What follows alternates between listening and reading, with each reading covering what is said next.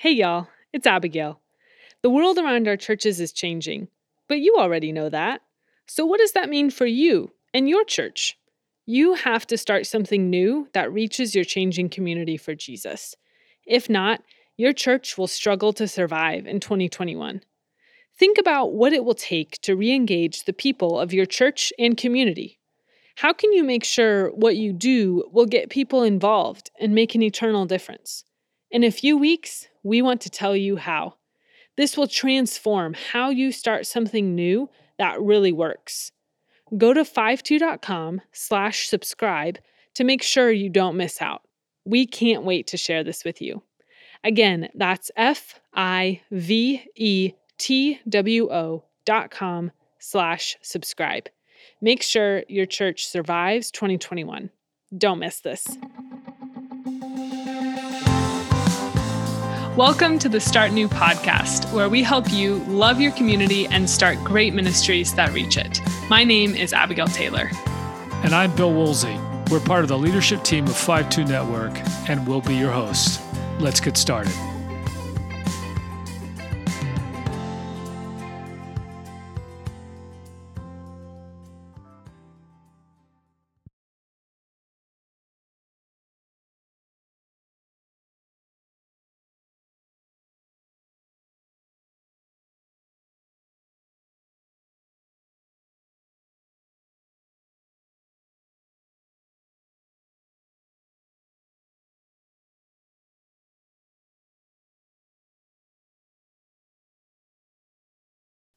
Hey, thank you so much for having me. And I'm glad you said I live with my wife and my kids because that'd be kind of weird if I didn't. yeah, I yeah, I've been south of the border though for 20 years now. So I'm I cling to my Canadian identity, but it's a bit of a ruse because I've been down here so long. I feel like I've melted into the melting pot. So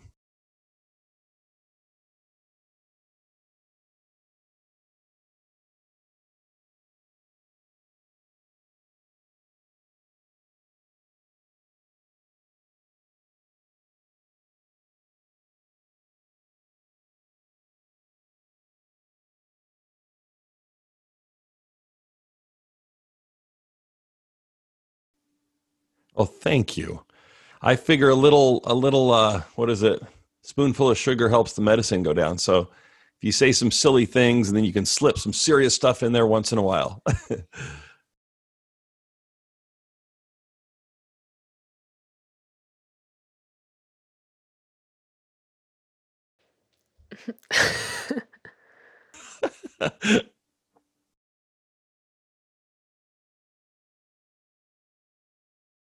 Yeah, no, and it's gotten worse in 2020. I feel like uh, because things are so polarized and contentious, and I don't know. I can't say it's really a conscious strategy or anything like that. I, you know, you hope you're doing it well. Uh, sometimes you do, sometimes you don't. Initially, I got onto Twitter to be totally honest to sell books. I was like, okay, you know, I can get the word out about my books on here, and then I found that I actually just kind of liked it. I liked interacting with folks and discussing ideas, making dumb jokes, uh, and so I think, you know, the, the thing that people I think do wrong most of the time with Twitter, with any social media really, is to forget the first word of social media, and that is that it's social, right? They use it like a bulletin board to like list their accomplishments, first of all, uh, or they they just you know want to pick fights and they're always disagreeing with people. So it's like you just got to pretend, hey, if, how would I interact with this person if I was sitting next to them at a table at a party or something, right? Be like that, and social media is a lot better, is what I find.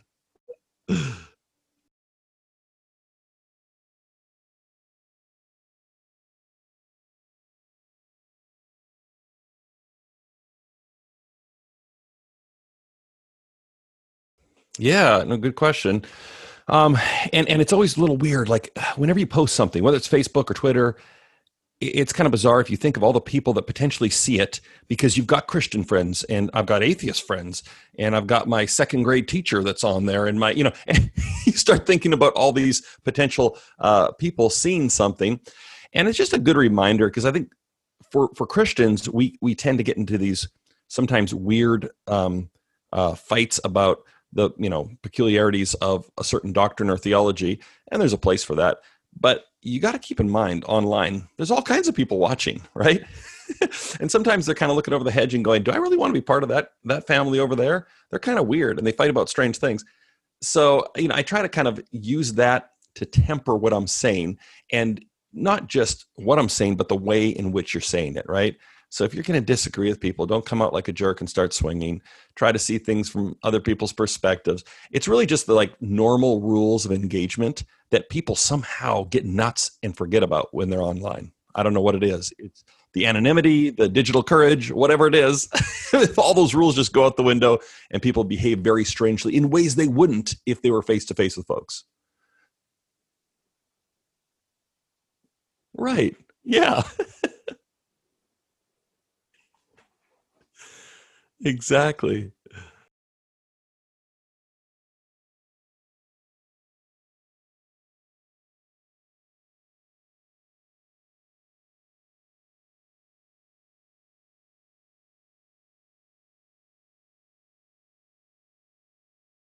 Well, thanks. I was laughing Oh, when Oh, I was good. reading your Twitter feed today. So Thank you. That's very validating because because most of the people in my home, my kids and my wife, don't think I'm very funny. So I need that exterior validation. That's it. No honor.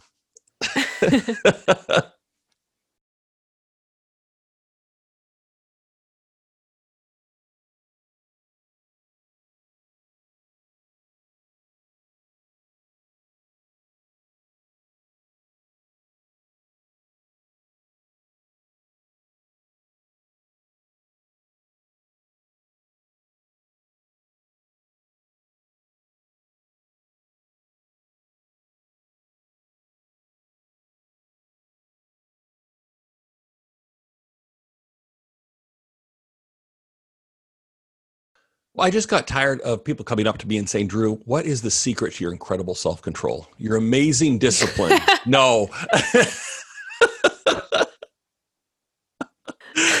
yeah, I wish. No, uh, the truth is, uh, unfortunately, uh, it was actually an area which I realized was a weakness for me.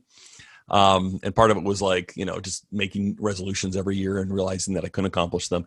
And so initially, I started reading up on the topic. You know, I was reading all the bestsellers about uh, willpower and habits and grit and all these kind of books, uh, really just for myself, just kind of curious about the topic. Um, and then somewhere along the way, as I started to read Christian and secular books and what scripture has to say about it, I was like, oh, I wonder if there's a book here. So I kind of stumbled into it pretty naturally, uh, not thinking of writing a book at first at all.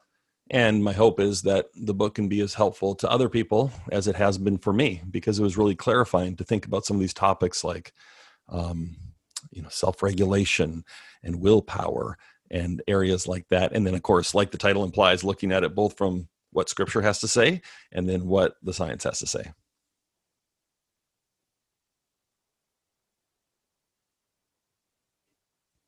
Oh, I found I found that they were very complimentary. You know, and that's some people have seen that and they go, "What do you mean, scripture and science? Come on, they're like opposites or something." Which I've never bought. Right? It's like I always have adhered to the I don't know who said it, but the all truth is God's truth kind of idea, right? Um, and that was certainly true in this case. Like one of the big aha findings early on when I was researching this is looking at the literature on um, willpower. Uh, and just to really condense it crudely, but like about 20, 30 years ago, sociologists find out something interesting about willpower, and that is it's a finite resource. And they do all these studies where they'd have like people do these math puzzles, but beforehand they'd have one group have to resist eating chocolate chip cookies and the other group doesn't have to. The group that has to resist the chocolate chip cookies comes in and lasts only a third the time on the math puzzle before giving up. So they find out that there's this thing called willpower and it's a depletable resource and it depletes rather quickly. And I mean, it kind of seems like common sense in a way, although often I think we trick ourselves into thinking you can hold out indefinitely against temptation, right? Or do something difficult. we're superheroes. Yes. Yes. yes. And of course that sets you up for failure, right? Because if you think, oh no, I can I can walk into any difficult or tempting situation and temptations are just going to bounce off me because I'm I'm Superman. Uh, that's a dangerous thing to do. But as I'm reading these studies, I just think, oh, I mean, this is kind of how Scripture describes us, right? As finite, fallible, fallen creatures. Uh, I think it's why we're told to like flee temptation rather than stand and fight it. Uh, so yeah, just a lot of kind of things that just made a lot of sense of what Scripture already teaches, and yet were helpful in clarifying, especially the stuff on habits and you know the three parts of a habit works was really helpful for me personally.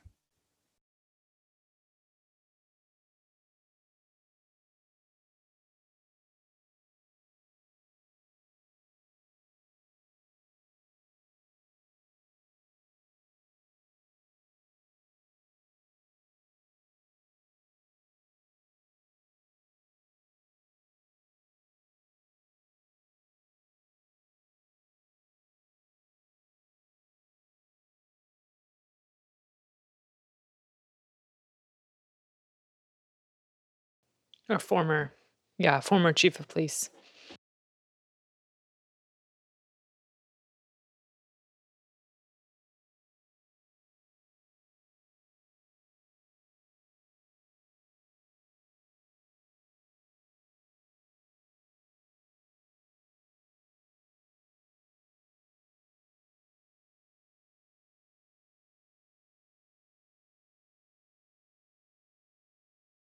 Mhm.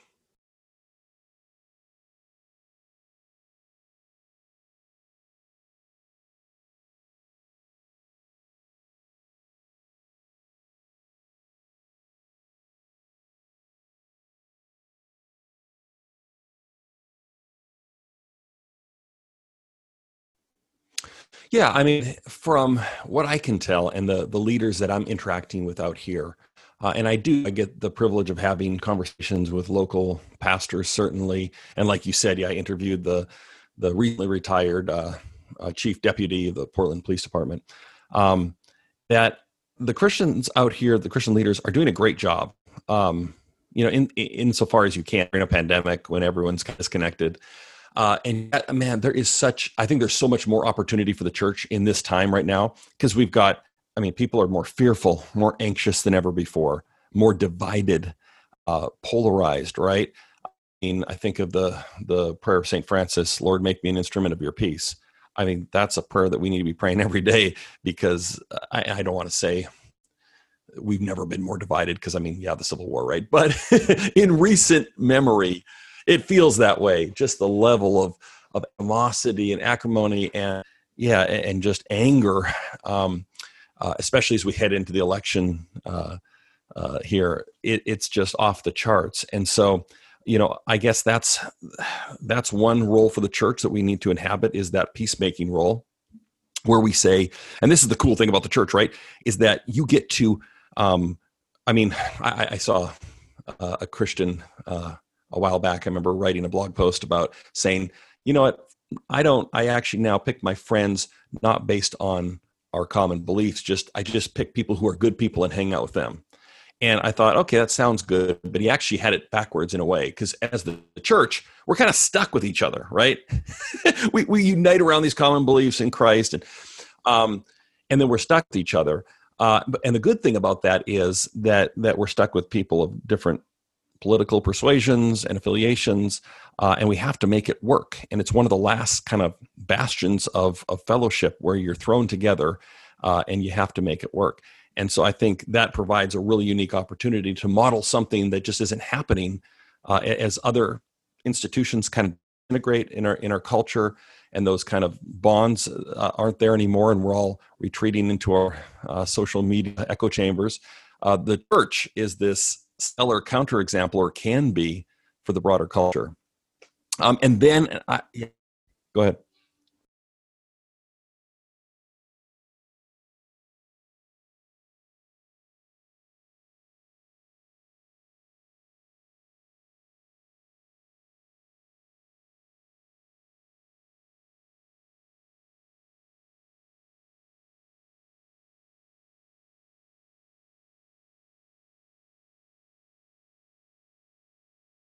Yes, yes, and we need more of that. And I say that with the full realization that by and large, I don't know, I don't want to say that's not happening, but at least the perception from the outside isn't th- that, right? Um, because we often have a higher allegiance, honestly, to our political um, uh, beliefs than than our theological one. Joked uh, the other day online that I'm like, can we get back to fighting about theology?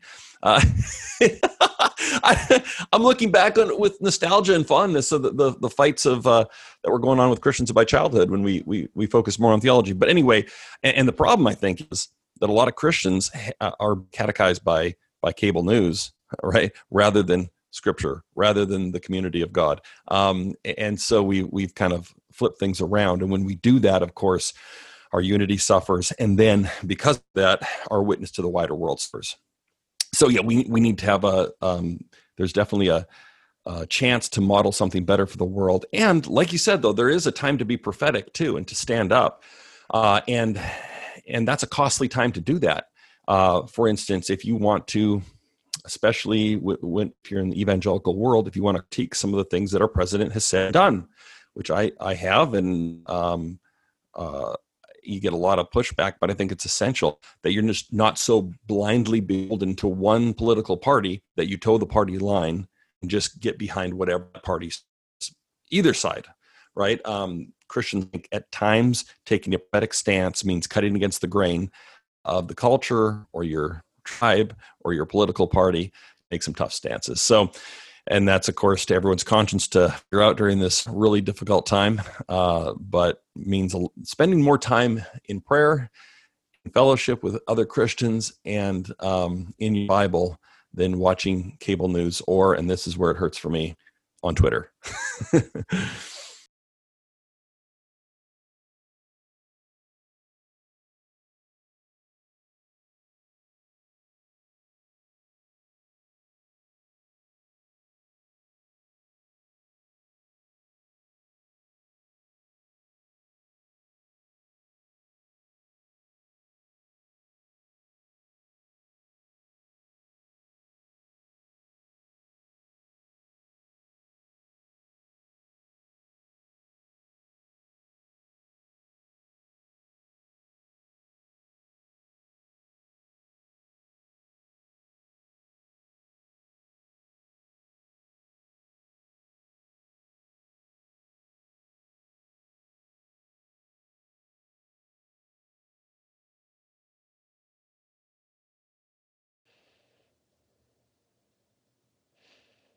Show Jesus. Yeah.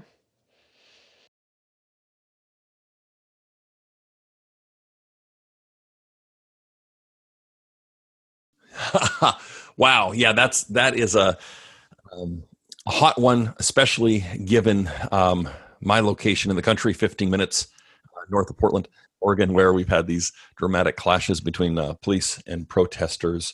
Um, but w- when I hear that, I think of the need, and, and I'm drawing from that interview I did with Robert Day, the, the former uh, uh, uh, police chief, to see each other's humanity. Because I think he really nailed it when he talked about, and he was pretty nuanced, I felt, um, when he talked about the core problem in a lot of these things is to see um, one particular group as irredeemably evil, to demonize that group, whether it's a certain ethnic group, whether it's protesters, you know, that's easy for a lot of people to do. All those protesters are just uh, monsters and trying to rip apart America, or to look at the cops and say all cops are evil, um, and just think that they're all uh, just yeah painting them with one brush.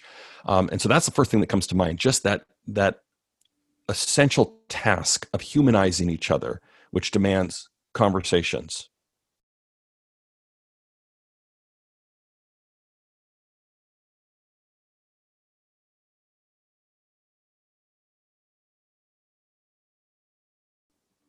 Yeah, no, and I, and I'm just I'm always kind of stunned and a little sickened, especially when you see Christians doing it, um, painting their ideological enemies as irredeemably evil, essentially, right? Where they're just beyond the pale, and you you use derogatory nicknames for them, uh, write them off, not realizing that there are real human beings behind that who aren't, let's face it, just all evil. Like they, you know, you might disagree so, with someone strongly on politics, but do you really think they don't love their kids?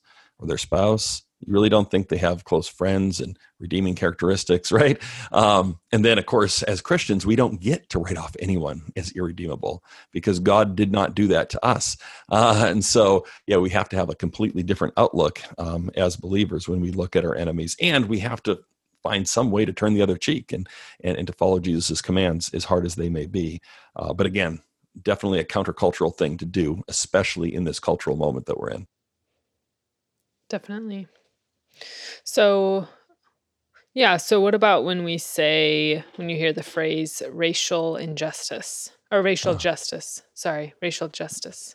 yeah well one thing i've realized is that probably no one wants to hear the the opinions of a super white canadian on the whole conversation so i say i offer whatever i say with a certain great assault but um, i think you know part of what i'm grateful for right now even though there's a tremendous upheaval is that i think it is a, a reckoning um, that's been long overdue in, in this country. And i'm a latecomer to it in some ways not that canada has a spotless history when it comes uh, to, to this topic but it's a very different history than the united states.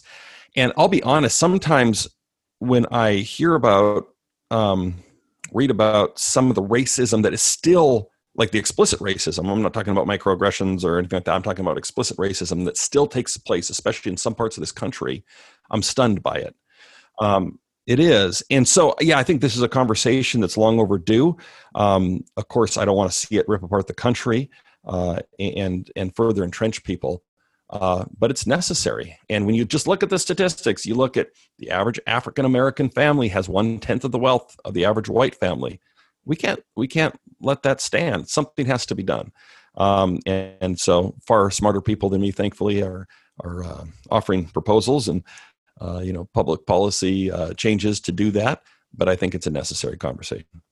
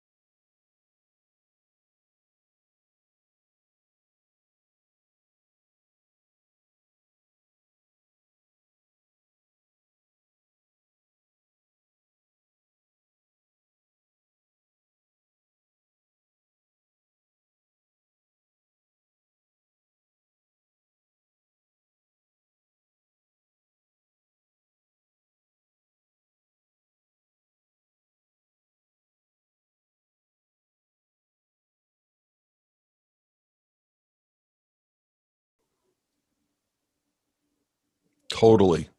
Totally. Yeah. So just having those conversations.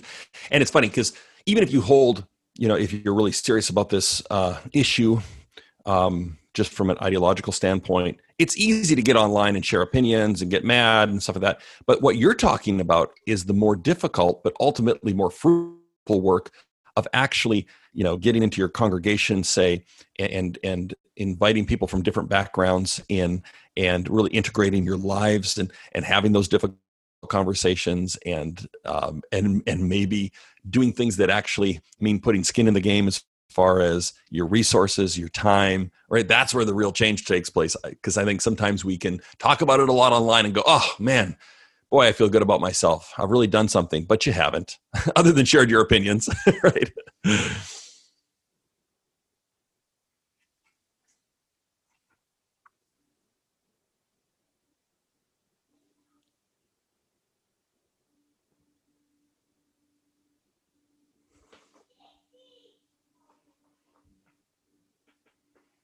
Right. Yeah.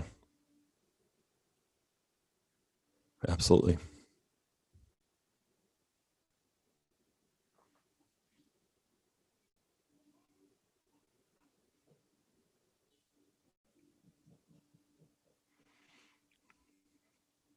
Yeah. So, um, I, my day job is as an acquisitions editor at Moody Publishers. So send me your your book ideas, um, and but I still have some uh, kind of sidelines, like yeah, the one for Christianity Today. I edit a couple articles here and there. I also write a couple newsletters for them. Um, so that's just kind of something in my spare time. And then, of course, when I can get some time after working and away from the kids, I'll try to write a book here and there too. Um, so I got a few irons in the fire that way. Yeah, I would have been full time, I, I, believe. That's with Leadership Journal, which unfortunately closed. I like to say I drove it into the ground, but it had been on kind of a 20 year trajectory. So.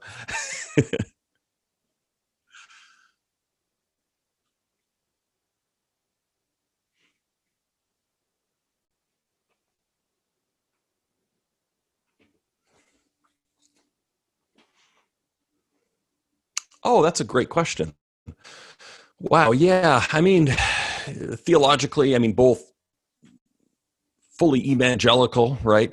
Uh, even Christianity Today, of course, has a whole role in evangelicalism with uh, Billy Graham. Right. And, and Billy Graham founded CT kind of as a counterpoint to the Christian Century, which was kind of the um, mainstream, uh, uh more liberal um, wing of the church um, but it was also kind of a, a middle way between uh, mainline liberalism and on the other side fundamentalism kind of saying hey we're going to you know re- our core beliefs but at the same time we're going to have an open-handed approach to the culture. We're not going to be insular or or combative. Um, and so that was kind of the the beginning of ct what in the 1950s um, and yeah and then moody of course dl moody he just the the famous evangelist uh yeah right uh and it's wild too because if you go down i haven't been out there for a while because of the pandemic but i fly out there every two or three months to get some facetime with the team and we're right downtown right where moody yeah knelt down and god told him hey i want you to build this college right here um and uh he uh let's see, I'm trying to think. Yeah, the first book that we published was his friend um, Spurgeon, uh, All of Grace, I believe, uh, and so, and then have been publishing ever since. So, yeah, I think they're really similar. There's no official connection between, other than me. Maybe that's the only link. but um, yeah, both great institutions. You know, speaking of institutions too, we are in a time. You know, I just uh, read this lengthy uh, op-ed from David Brooks, the New York Times columnist, is actually in the Atlantic, and he talks really, really um, interestingly about this topic of institutions, how our institutions are kind of coming undone. People are more suspicious of institutions than ever, especially young people. I think they're like, ooh, I don't trust any institution, right? Whereas maybe past generations looked at institutions and go, okay, that's something solid and credible. Young people look at institutions and they think corrupt, right? And that's a shame. I'm realizing as I get older, maybe now that I'm on the wrong side of 40, uh, it's my age speaking here, but institutions man those are the flywheels that turn that move things that that move culture right? You can only do so much as an influencer on instagram or something but you need an institution kind of a critical mass of people coming together around a common cause often to get things done in this world. And so that's something that concerns me.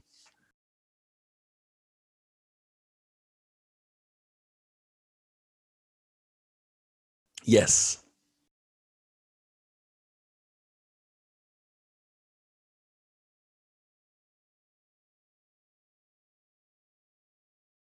Yeah. That's right. And if you do, they're just going to think you have a, a, you know, personality disorder or something. no, and I think you're right. And movement is cool, and movements are great. But then, I, the way I see it, movement's kind of the, the front end of something. And then, if you want to sustain that momentum, if you you need an institution, as unpopular as that sounds, right, to to keep it going.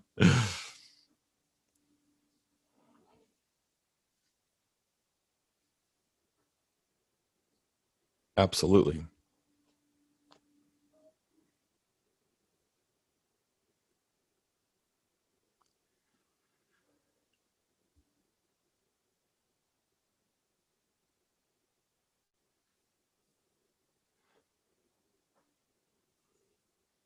Oh, yeah.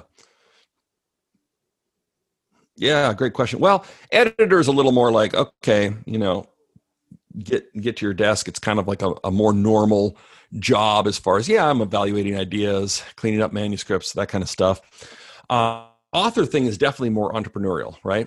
Because um, uh, especially these days, I think publishing houses are leaning more on authors to get the word out about their books because people, and this is a, a, really a fairly new development, um, relatively speaking.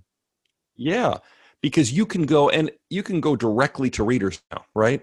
Whereas 30 years ago, you want to write a book, well, you got to come to people like me, editors, publishers, and go, okay, here's my idea, kind of submit it, and we say yes or no, and then we take it and we sell it you know, and then you just kind of sit over on the sidelines while we sell it.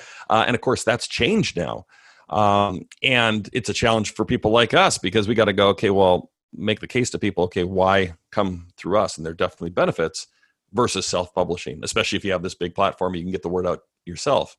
But I think the the point I'm trying to make is that the gatekeepers are are weaker than they used to be, right?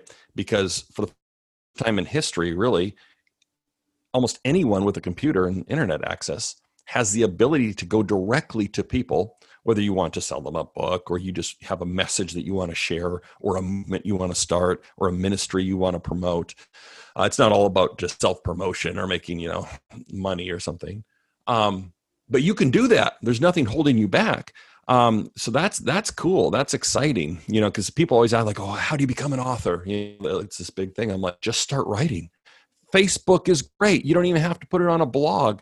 Just write long posts on Facebook. You get people interacting with you. They like your stuff. Then you write a couple articles for outlets, and you're on your way. Um, uh, and you can field test your ideas just with automatic, instant feedback too. So it's a great time that way for people that are more entrepreneurial in, in their thinking uh, and and have a desire. They feel like God's called them to pursue a certain cause or to start something new it's exciting. I, I think that's a, it's a really cool time to be alive in that regard.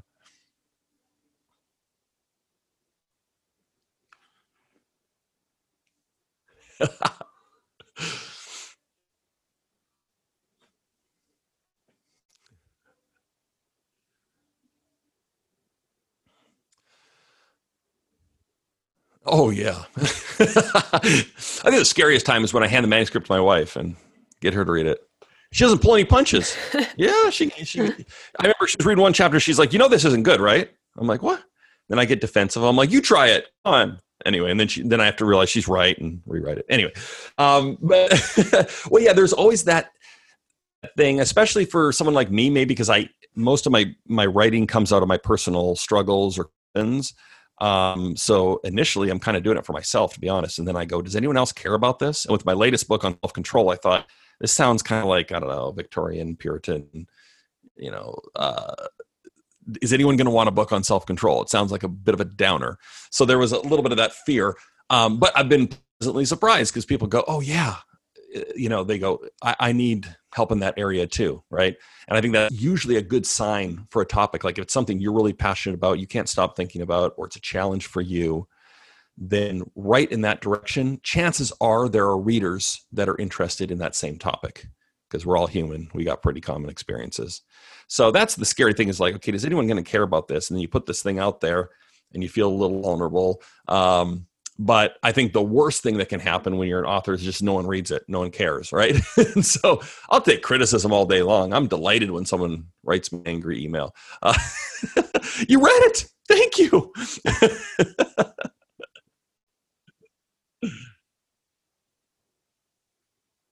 There you go. Exactly. Uh, and you know, it, it's also important to remember that the the success or failure of any particular project or book, in my case, is not a referendum on your self worth. Like I remember with my first book, you know, the first year I think it sold five thousand copies, right? And and of course, every author, especially a a, new author, you think your book's going to like you know shoot to the moon and back. New York, of course, New York Times. Uh, Oprah's going to call, you know. Um, but and I remember just being totally bummed out about that and talking to my wife Grace, and she's like, "What's wrong with you? That's five thousand people that you know potentially read this thing and maybe it was were influenced by it. Imagine if you pack five thousand people into an arena and you got to talk to them. That's a huge privilege.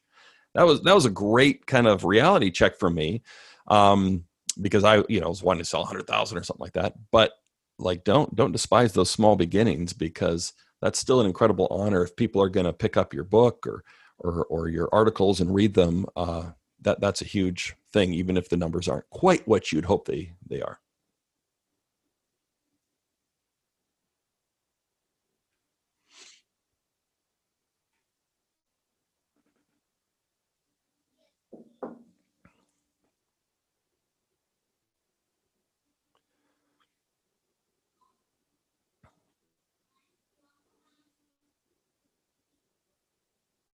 Wow.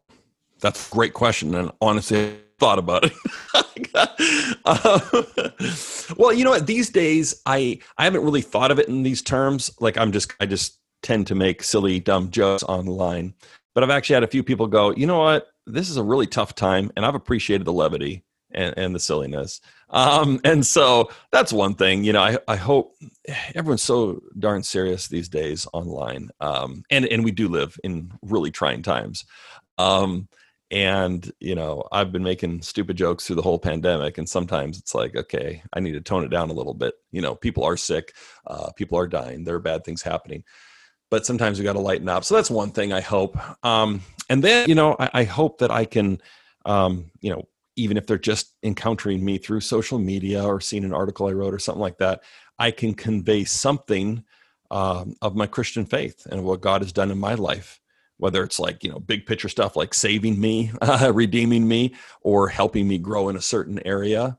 Um, I think there are a lot of Christians like me that just they love Jesus, but they're stuck in a certain area of their life and they they really want to see, and it's not just like a self-help, like, oh, I want to be a rock star, you know, but more just like I want to look a little more like Jesus every year, and it's not happening, right? And so for folks like that, I hope that what I share just moves them one step further down that path.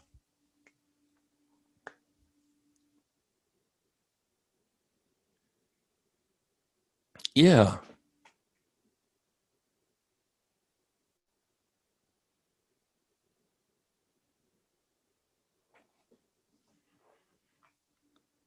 In your backyard. Yeah. that was awesome.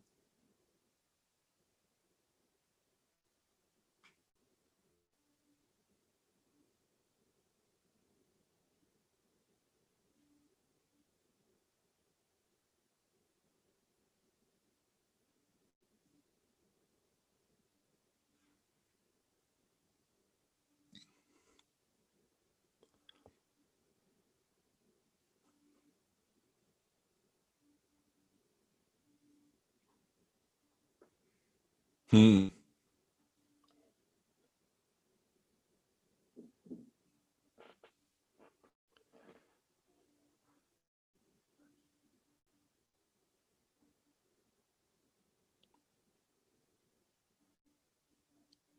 Well, thank you. I think there's a corollary too with books. I have a friend that works with me at Moody, um, who he says to write a bestseller, you, in every chapter you should make them laugh, make them cry, make a point.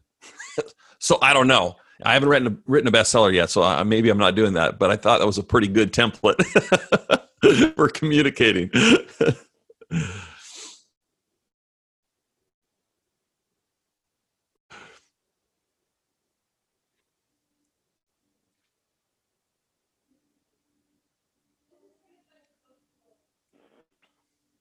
Sure. Yeah, I can jump into the rapid fire here.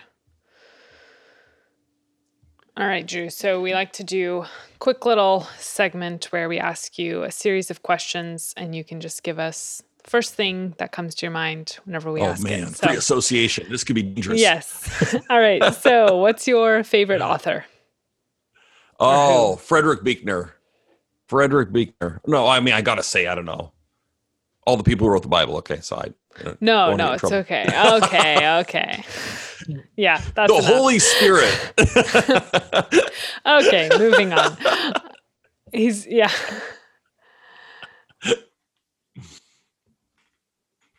Because he's the best Christian author breathing air. I mean, he's he's pretty old. He's like 90 or something. But man, the dude can write. Um, he's got Oh, it's just so lyrical and um insightful, humble. Uh, I'm thinking of his what's the last memoir I read of his? Now and then. Um, and yeah, he's just a writer's writer. I really uh, and and uh, his name is spelled differently than it's pronounced. It looks like Buchner for for anyone who's wanting okay. to look him up. But highly we'll recommend. Link, yeah, we'll link to him in the awesome. In the notes of this, yeah. So, all right. And what's your favorite podcast? Oh, this one, obviously. okay. What's your other one? That's the second favorite one. Oh man, there's some good ones out there, and I've gotten into podcasting recently. Um, you know what? One that's consistently great is the Holy Post with Phil Vischer and Skye Jethani. And that's a little self-serving because they have me on semi regularly uh, to hang out. But it's just it's fun, and you know, as we've been talking about mixing humor with seriousness, that's a podcast that does that really well. Looks at contemporary issues, uh, and they're great guys. Neat. All right, and who's your favorite spiritual mentor? Oh boy, um, you know I'm gonna have to go with my dad. Uh, he's just a great guy. He was a, a career pastor. Uh, had to retire early. He's got Parkinson's, uh, but he's just man. He's he's who I want to be when I grow up. Just an awesome guy, uh, humble, loves art. Yes, Arthur, Arthur. Yes, and now it's awesome because he he moved from Canada to lives now two hours from me down here so we get to hang out all the time, and he's he's hanging in there. He's got Parkinson's, uh, 20 years now, but he's doing remarkably well considering. Um, and so I'm just so blessed to have him in my life still, uh, and and in my kids' lives. And he's just a humble, sweet man of God. Hmm. That's awesome. All right, and what's the last book you read? Oh boy, I've always got like or finished. What's the yeah, last yeah. book you finished? That's a totally different question.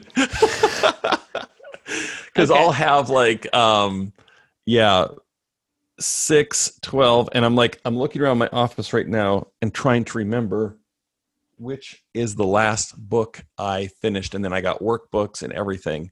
Um oh, you know what one book this isn't the last maybe one I finished uh but it's called Dominion by oh, I'm going to forget his name. Um he has the same name the, as the actor who played Spider Man. Anyway, Tom Holland. That's it. Uh, and he's a scholar from England who, not a believer, uh, but he looks at the whole history of Christianity, actually going back 500 years before Christianity, and gives this. That's it. Is it is it Tom Holland? Did I get that right?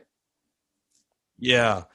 Wow, what a fascinating book. Um, and I just learned a ton. Uh, yeah, highly recommend it. Reads like a novel. Very disturbing though, because he goes into the whole world of ancient ancient uh, uh, Rome, which can be very disturbing. But basically, his thesis is just simple: is that people don't realize, even kind of post-Christian cultures, how indebted they are when it comes to their ethics and morality to the Christian tradition, right? And because he's one of these guys, he's a scholar of the ancient world, especially the Greeks, fascinated with the Greeks. And then he realized everything they did was like totally abhorrent to him. And he's like, why is that? though he's an atheist, he's like, well, he came to the realization that ethically he's a Christian, right? Because, um, eh, yeah, and so he he makes the point. He goes right up to the present day. I think the last chapter is called "Woke," talking about how all of this, you know, in the Western world, for sure, anyway, there's a direct line to the ethics of of uh, Christianity. Huh. Fast. Exactly. Fascinating. All right. So on the book topic, do you like a Kindle or Audible or physical book? What's your preferred physical? Come on, okay. you got to go. I mean, I mean that's that's me. We we are a house divided on that. So oh point, yes, point well, for my side. You're right. Okay. So okay, I just solved it. All right. No, I, and I have a Kindle, uh, which I don't use that much, but I mean, I get it when you're going, especially when you're traveling. Back when we went on these things called airplanes, you know, you can't haul 20 books with you, so Kindles are nice. But right. no, I mean, the smell of a book the the the feel of it. You know, okay, like I know. Five years ago, everyone thought that Kindles were just going to take over paper books, and those were going to be. But They like, haven't. They haven't. In fact, uh, they, and they, they they rose for a while. They plateaued, and they work for fiction, but for like nonfiction, especially, you want to flip around. You want to mark it up, right? So, yep. you know, the Codex, incident, uh, incidentally, was not invented by Christians, but popularized by Christians. You know, in the early church. Um, it's a pretty cool technology, and I don't think we've found anything to displace it quite yet. So, I'll have a job for a few more years. wholeheartedly. All right. Do you use Mac or a PC? I, I am in the Mac cult. Okay. I'm holding up my phone. or- Welcome. yeah. Yeah. Yeah. I'm so, oh, look at. It's like invisible. Uh, and I'm on them. I got a iMac, MacBook, uh, two MacBooks actually. And my wife and I have, and, and then it stinks, right? Because once you're in that cult and everything's synced up and you're on the cloud and stuff like that. And so you can't get another Ever device. leave. It's No. evil genius stuff. this is my cry for help. Uh, all right. And what what's your preferred version of the Bible? So whenever you go to read the Bible, what version do you read? Oh yes. Um, I have actually been digging the the Lifeway, uh, Hmm. the Baptists. You know, uh, their CBS translation. What does that stand for? Christian. Oh boy. No, CSB. No idea. CSB. CSB. Sorry. Okay. Um, it's great. Um, but I'll say this: when I hear people quoting certain pa- certain like famous scriptures, uh, scriptural Mhm. passages in anything other than the King James, it's like nails on a chalkboard. You know, it's Huh. like when I walk through the dark valley, I won't fear any evil. It's like, no, shut up. No, no, no, no. you shall fear no evil. Thy rod and thy staff they comfort me. I mean, some some verses you got to go King James, even though I know it's not the best translation in the world and it's not like most faithful to the original languages. But come on, just for the poetic beauty of it. Well, from what I've read, it's pretty faithful to the original languages, and yet it's readable. Often, I feel like you have to kind of make a choice As between the two. to ESV. Oh Yeah. yeah. yeah, I feel like it's more readable than the ESV. Yeah, I'm Mhm. no, I'm not a scholar. My gr- my seminary Greek is very rusty, uh, but that's just kind of my impression. And some of Yeah. those ones that are like, okay, faithful word to word, they just sound funny to me. But then some Right. of them that are thought for thought, I'm like, okay, you can't have an argument with this thing because it's you don't know how faithful it's being to the language, and I feel like this one strikes a balance. Definitely. All right. So now into more light questions. Uh, socks or no socks? I think I think right now the better question is pants or no pants with all the Zoom calls. But Yeah. sorry, like- I assure you I'm wearing pants. But socks are no socks. No, I'm a sock guy. I am a Okay. sock guy. I can't. Yeah, I feel weird if I'm walking around barefoot in the house.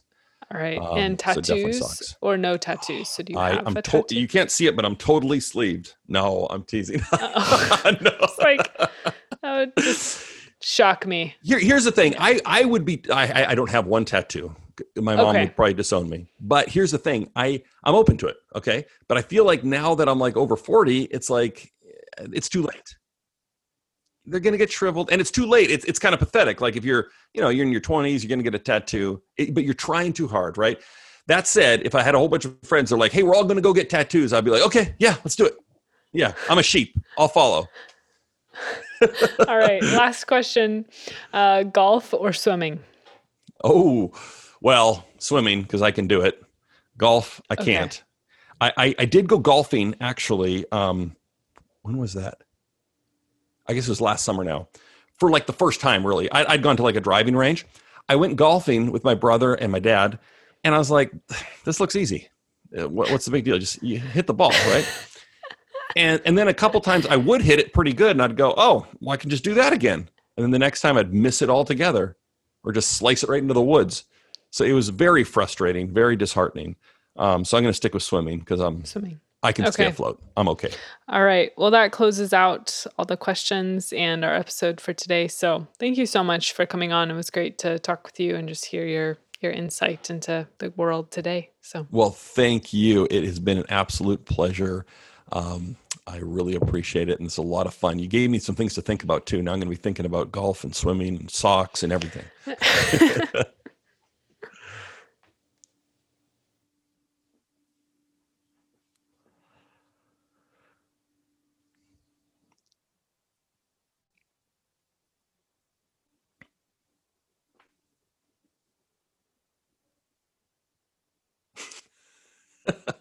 that doesn't mean anything, but okay, thank you.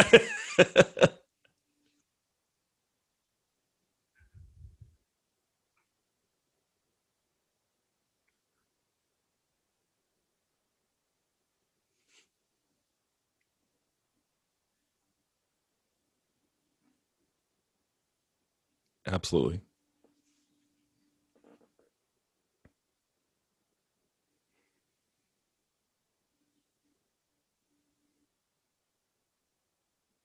Thank you. Appreciate it.